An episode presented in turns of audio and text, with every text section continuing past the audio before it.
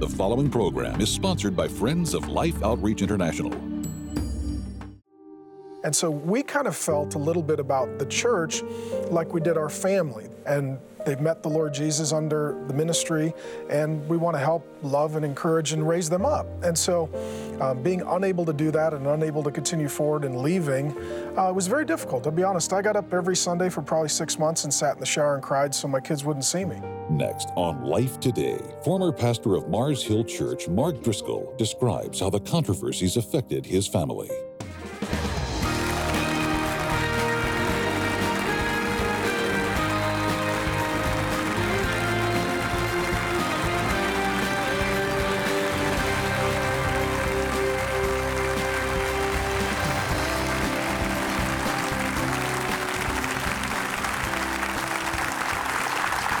Welcome to Life Today. How you doing, Sheila? I'm doing very well. I'm Sheila Walsh here with Randy Robison, That's and right. we're excited about the show today. We have a wonderful guest, a, a gentleman I've enjoyed for years, listening to, teaching, his books. He's got a lot of great stuff out there.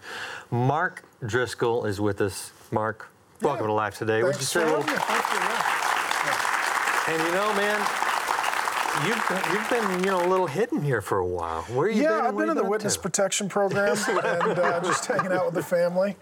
Uh, yeah, so I don't know where, where do you want me to start? You want me to You start wherever you want to, because I mean, you know, people. Some people don't know you. Some Yeah. people know where you were, where, but don't necessarily know where yeah, you've been. so I, I grew up in Seattle. My dad was a union drywaller, oldest of five kids, didn't know Jesus. Um, in high school at 17, met a really sweet, adorable gal, pastor's daughter, gave me a Bible. oh, good. Uh, 19 got saved reading that Bible. 21 married that girl. My rule is always a gal buys you a Bible, buy her a ring, call it a deal. So I married her at 21. it's what one does, That's people. what one it's does. what one At does. 22, we graduated. 25, we started a Bible study trying to reach primarily young, college educated singles in what was at the time uh, among the nation's least church cities. And the early years, we were broke and we didn't have kids, and you know, I was working a job and didn't think it would amount to anything. Uh, eventually, in God's grace, God did some remarkable things through some wonderful people. We saw about 10,000 people baptized. Wow. We saw the church grow to 15,000 on a typical Sunday. We saw 15 locations in five states, uh, just kind of superseded all expectations. And this is Pacific Northwest. This, is not Bible Belt. no, this is this is urban, single, um, young adult. Uh, you know, all kinds of sexual issues, confusion, abuse. I mean, baggage and carry-ons. I mean, so lots of stuff going on. You know. Yeah. And uh, we had we had a governance war at the church that went eight years behind the scenes over who's in charge and how things play out. And so, at the end, we had 67 elders in 15 locations in five states, a large percentage of whom I had never met. Uh-huh. And they wanted to have independent local churches, and we were one large church in many locations. So there was an eight year battle mm. that finally went public the last year and was very painful for everyone involved, especially the wonderful, dear, generous, amazing people that served and gave and made it all happen. Mm-hmm. And so um, the governing board in authority over me invited us to continue, and we prayed about it and talked about it as a family and felt like we heard from the Lord, and I resigned and, uh, and left without. Uh, uh, didn't have an opportunity to say goodbye to the people, so I want to just let them know how much I love them and appreciate them and, and wish I would have had that opportunity. Um, and we took some time off just to heal up. I signed a non disclosure agreement, so you're not going to talk about it, which was fair and reasonable, and I agree with. And just decided to spend time as a family, to heal up, to meet with wise counsel, to learn what we could learn, and to see what the Lord had for the next season of our life. Whoa there, horsey. right, right, right. Yeah. Whoa, There's the whole story. There's five kids in there now. That's a Um, lot of information. Yeah. What I want to talk about, Mark, is um, you start so small, Yeah. Right. see God do amazing things, Yeah. and it grows and grows, and then suddenly there's like this death by committee. Mm-hmm. Um, I just want to know what did that do to you as, as a person, not just as a pastor? What did that do to you? I felt about the church as I did about my children. Once you share the gospel of Jesus with someone and they become a Christian, it's kind of like you're a parent.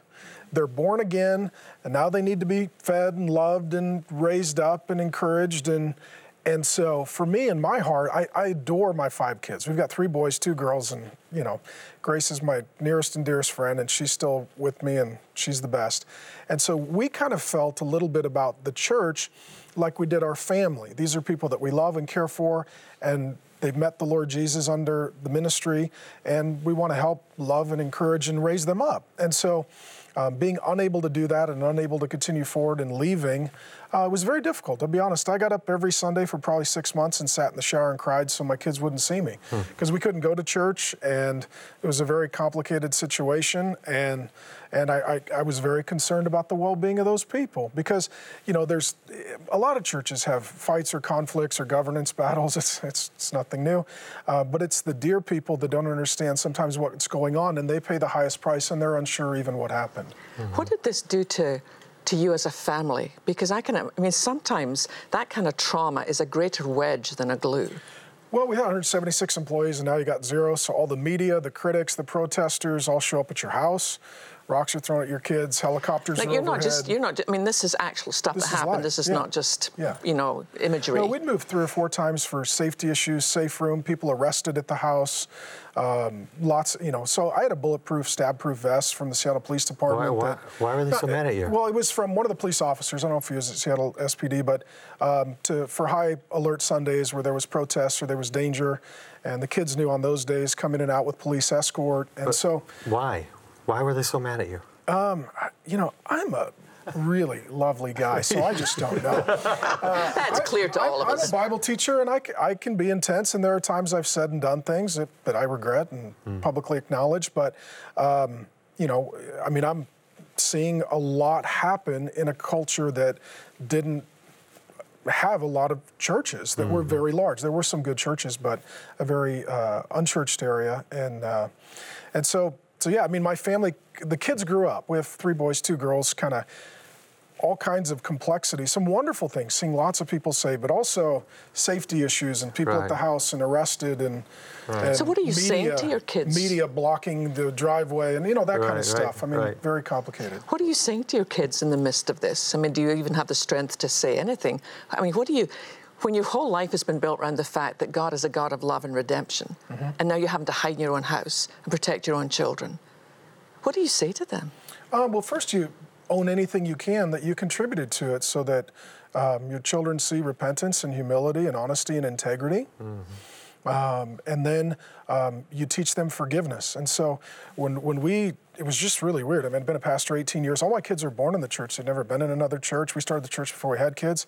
And wake up on Sunday and I realize I don't, I'm not a pastor. I don't have a church. I don't, like we, can't go to church. right. I think the media is on the other side of the fence, wondering what we're going to do today. So we'll just stay here, and and so we oh. we sat down as a family, and I, I mean I was I was very emotional, and uh, my kids just decided, well, we're a church, so. My one daughter who can sing, the rest of us just can't sing. She led worship, and my other son led us in prayer, and one of the kids did scripture reading, and you know we had brunch together, and my eight-year-old son came down and collected an offering. Um, As eight-year-olds would, yes. Yeah. yeah. to give to a single mom that he knew wasn't wow. going to have enough money for kids for Christmas. So wow. he collected the offering. So, and I taught a Bible. I started teaching a Bible study on forgiveness because I believe the heart of the demonic is unforgiveness. I believe, I believe God does forgiveness, and Satan and demons are never forgiven and never forgiving. And I believe if you want to enter into demonic torment, just get bitter and don't do forgiveness. Absolutely. And so I sat down with my kids. I said, okay, we you need to forgive your dad for anything he's contributed. We need to forgive anyone else who's participated in this complex situation. Because what I don't want to raise is bitter pastors' kids who are in demonic torment yeah. because they have a church hurt. Mm-hmm. We need to forgive, we need to love, we need to heal up.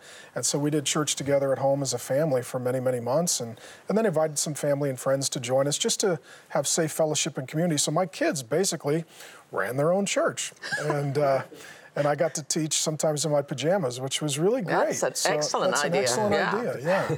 so you've since left that city. Yeah, yeah, we waited for. We felt like my oldest daughter, our oldest daughter, should be able to graduate with her friends from high school, and so we we uh, made that pledge to her, and then we prayed, and my wife and I. Um, you know, we'd written a book previously on marriage and really focused on friendship was one of our big themes, and so thank God, we didn't know that, you know, the hurricane is coming, but we had really doubled down on our friendship. And our friendship was super tight and close. And, uh, you know, some say that, you know, a good friend makes the good times twice as good and the bad times twice as bad. And when your spouse is your friend, and the pressure pushes you together rather than pulls you apart, that's a real blessing. Half as bad. Yeah, the bad times. The half bad as times bad. are half as bad. The good times are Twice twice, as good. I went Yeah, to yeah. public school. This will That's happen. okay. I just want to while. help you out there. I just want to help you out. And so, um, and so, yeah, in that we, my wife and I prayed, and we met with wise counsel and pastors and counselors that we trusted, and and didn't say anything publicly, and tried not to vent and leak, and and so. We prayed about it, and we both came to agreement that it was it was time to transition. And so, we felt called to uh, Arizona, West Coast. I, I like the sunshine, so it was SoCal or Arizona. My wife really liked Arizona. I really liked my wife, so Arizona seemed really good to me. and uh, so we moved down there, not knowing what was next. I didn't have a. It was one of the places I j- didn't have a job offer. Um, once we moved, a 200 foot tree fell on our house. We still had all our possessions in our home Back in Seattle. back in Seattle, and so The one we- you were trying to sell? We moved and put it up for sale because we couldn't have open house with us living there. Would have been a bunch of drama. Right. Boom! 200 foot tree falls on the house, s- shears the bedroom off, destroys our bed. Would have killed us if we were home. This is getting very Job-like. Yeah, I'm just like, really? I mean, I read the Old Testament, but I didn't want to live it. So, uh, yeah, it was complicated. And so my, so then we're down in Arizona. We can't sell the house. We can't buy a new house. I don't have a job. Where are the kids going to go to school? We got elementary, junior high, high school, college, trying to figure it all out. Goodness. And uh, and in God's grace, you know, I could tell you a year and a half later, all the kids are walking with the Lord. They came to me and said, Dad, we planted, we, we did church in our house. That was fun. Can we plant a church? So the kids wanted to plant a church.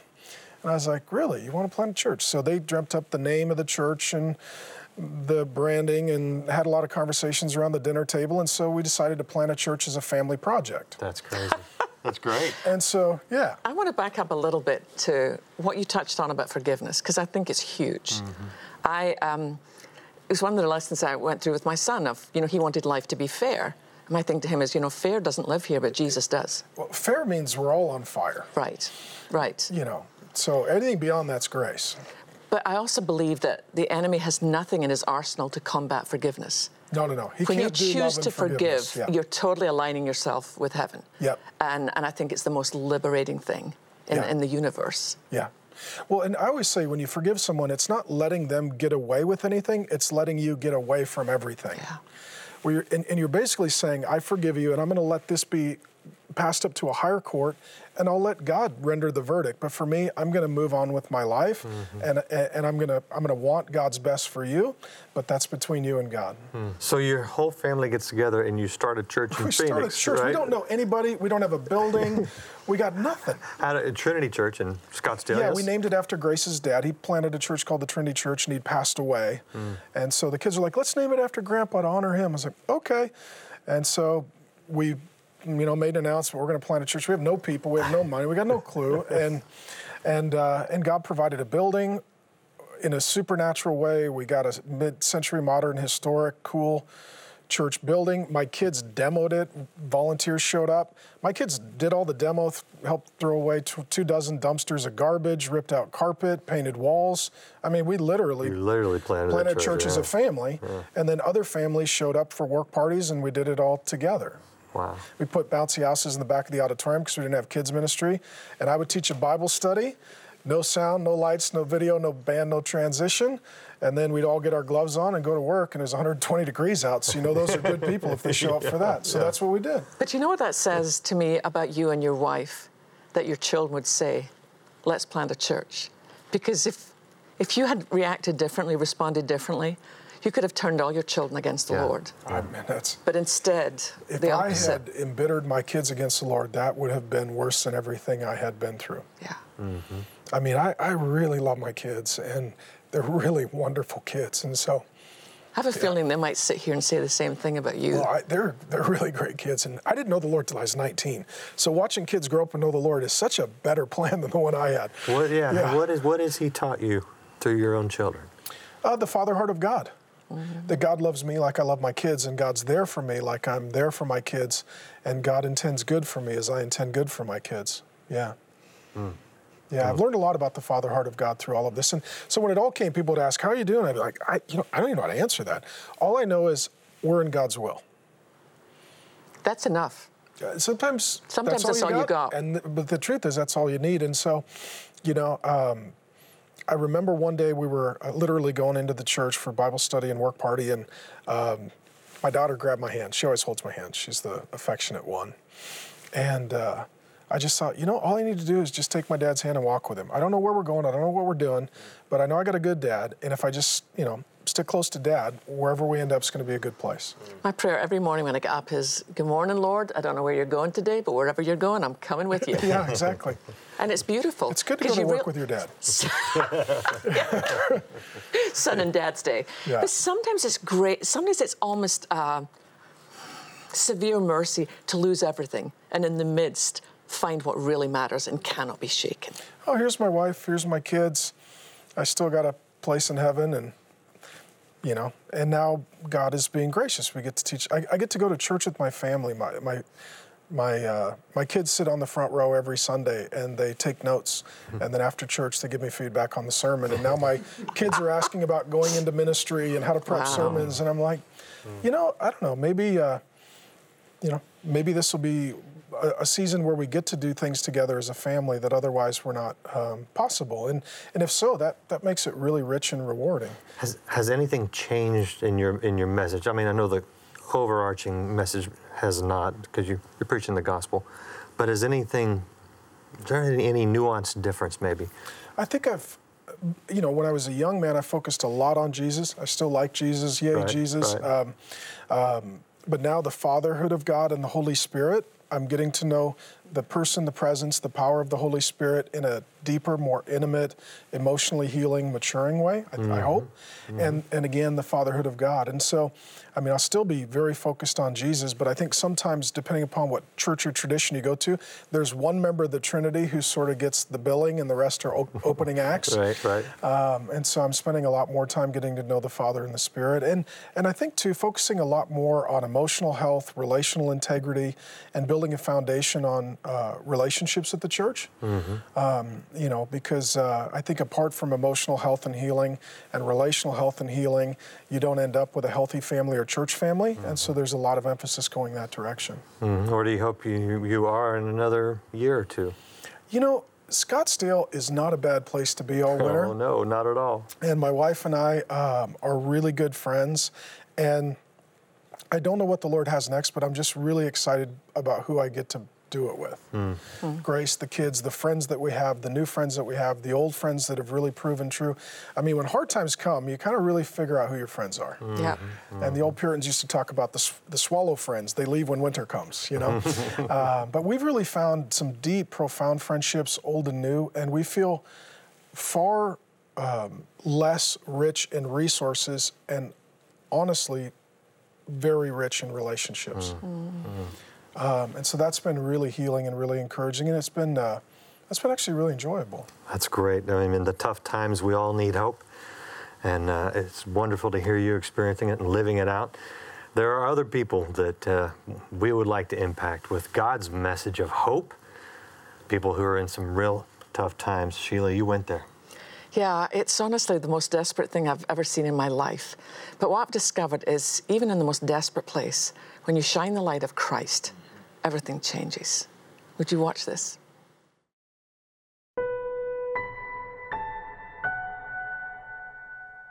Hope. It's the currency of dreams, the fuel for life. And while hope is a treasured quality, like anything valuable, it's often exploited by those with selfish intentions.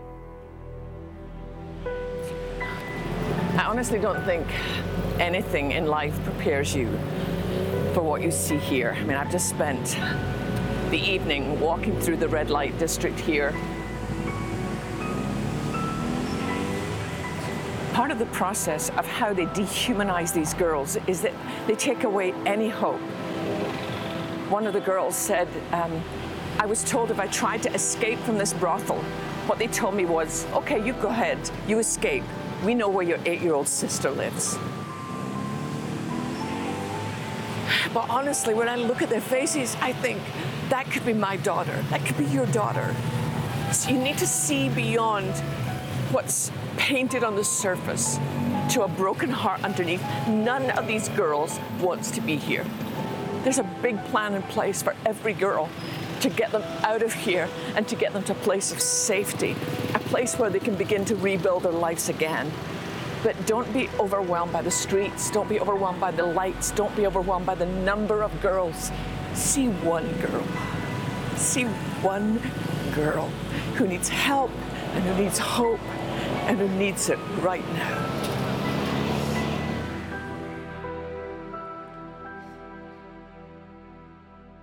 Unbelievable. And some people said to me when I came home, well, why don't they just leave? Why don't they just get out of there?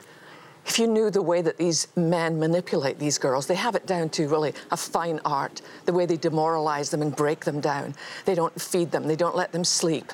And then they'll take one of the girls outside of the room and she's never seen again. And basically, the message is if you don't do what we want you to do, that's going to happen to you. They threaten their families, they break their wills down, they, they get them addicted to drugs. And there's such hopelessness there. And when I was walking there, it was so clear to me that, that Christ would be on these streets. He would be the one reaching out his hand. He would be the one speaking to those girls and telling them, You're worth more. You know, one of the places I went into, the, the further back I went, it changed from girls with skimpy outfits to some girls with nothing on at all but a number stamped onto her leg. And that's how they would be ordered. I'll take number five. One of the things we know is that in God's sight, no girl, no boy, no man or woman is a number. Mm-hmm. They are made in the image of God. And even though I felt the desperation of the darkness, I saw such hope I saw such hope. I saw what happens when the people that we work with go in there and rescue these girls and bring them to a place in Southeast Asia where they can recover their lives, discover that God did hear their prayers, that they have a future, that the, your history doesn't dictate your destiny in Christ, that anything is possible, but we can't do it alone. And Randy, we have some friends who've said, listen, we're going to partner with you. We're going to put up a gift of $200,000, a matching gift. Yeah, they're doing that matching to motivate you. You know, when you're talking about the evil and what's going on in, in these places, and I've, I've been there, I've seen some of it too. If you've been in the church very long, you've heard this phrase, the gates of hell will not prevail. Well, you know, gates are defensive. Gates are not offensive. You won't see gates marching down the street taking people prisoners. Gates are meant to defend. You know what that means? They only prevail when we don't bash them down. And this is how we bash down the gates of hell. This is how we go in and rescue those who need to be rescued. We want you to join with us as we go into these dark areas with the light of Jesus Christ, because He can break down every wall, He can set every captive free. The way we're asking you to join with us today is in your prayers, and if God prompts it, in your finances. $64, you can partner with someone else and with the matching gift, and that's the average cost of the operations to go get people out. So for $128, we say you can help rescue two girls two, maybe boys actually. Yeah. But the point is, you join with us as we are going into these dark areas. You join with us as we share the life of God, the love of God, the truth of God, the saving power and grace of God. But as we go into these dark areas, these these beyond behind the gates of hell, we reach in and we pull these people out. Give them love and give them life. Will you go to the phone and join us? Will you go online and help? Do what you can and do it right now. Innocent children and young people longing to be loved and cared for are being abducted and sold at the hands of violent predators their spirit and bodies broken under horrific emotional and physical abuse. Through Mission Rescue Life, you can reach out to save children vulnerable to sex traffickers. You can help rescue those already enslaved. And you can help restore their lives and give them a future. And now, a generous opportunity of a $200,000 matching gift means your gift of $128 to help rescue a child will be matched to help two children. Your $64 gift will be matched to help rescue one child from the horrors of human trafficking. and a $32 rescue gift will be doubled to $64. With your gift, we'll send you James Robison's new book, Living Amazed How Divine Encounters Can Change Your Life. As you read these inspiring stories, you'll learn how to live amazed in the presence of God 24 hours a day. With your gift of $100 or more, you'll receive James' new book, along with the companion Amazed Journal, so you can record accounts in your own life where you are amazed at God's goodness. Finally, please consider a gift of $1,280, which will now help rescue 20 children, and you may request our beautiful new Determined Eagle bronze sculpture. Please call, write, or make your secure gift online today. Uh, these little orphans were in a village where human trafficking is prevalent.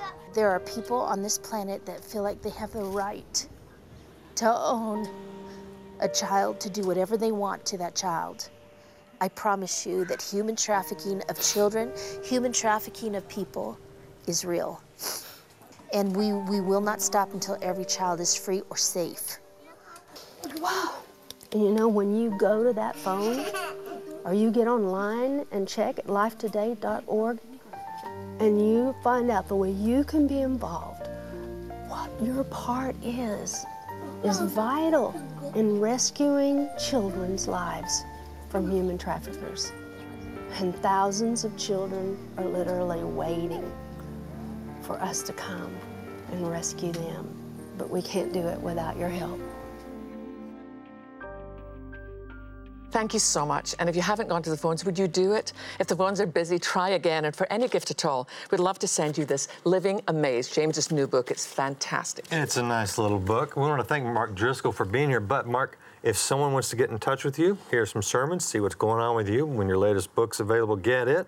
What's the place? Uh, markdriscoll.org, daily devotions, blogs, sermons, ebooks, back catalog. You get what you pay for. Most of it's free, but there it is. Yeah. Great. Thank Heard you so here, much for being. Would you thank Mark Driscoll for being with us today on Life Today? Do go to the phone. Do go online. We want to see you help us as we help others with Rescue Life. Thanks for being with us today.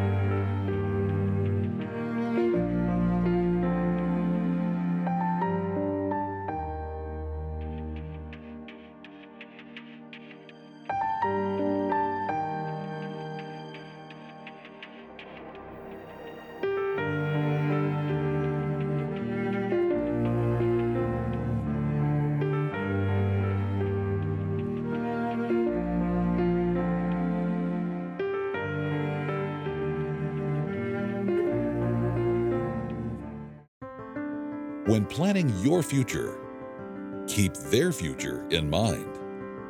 Contact Life Planning Services today.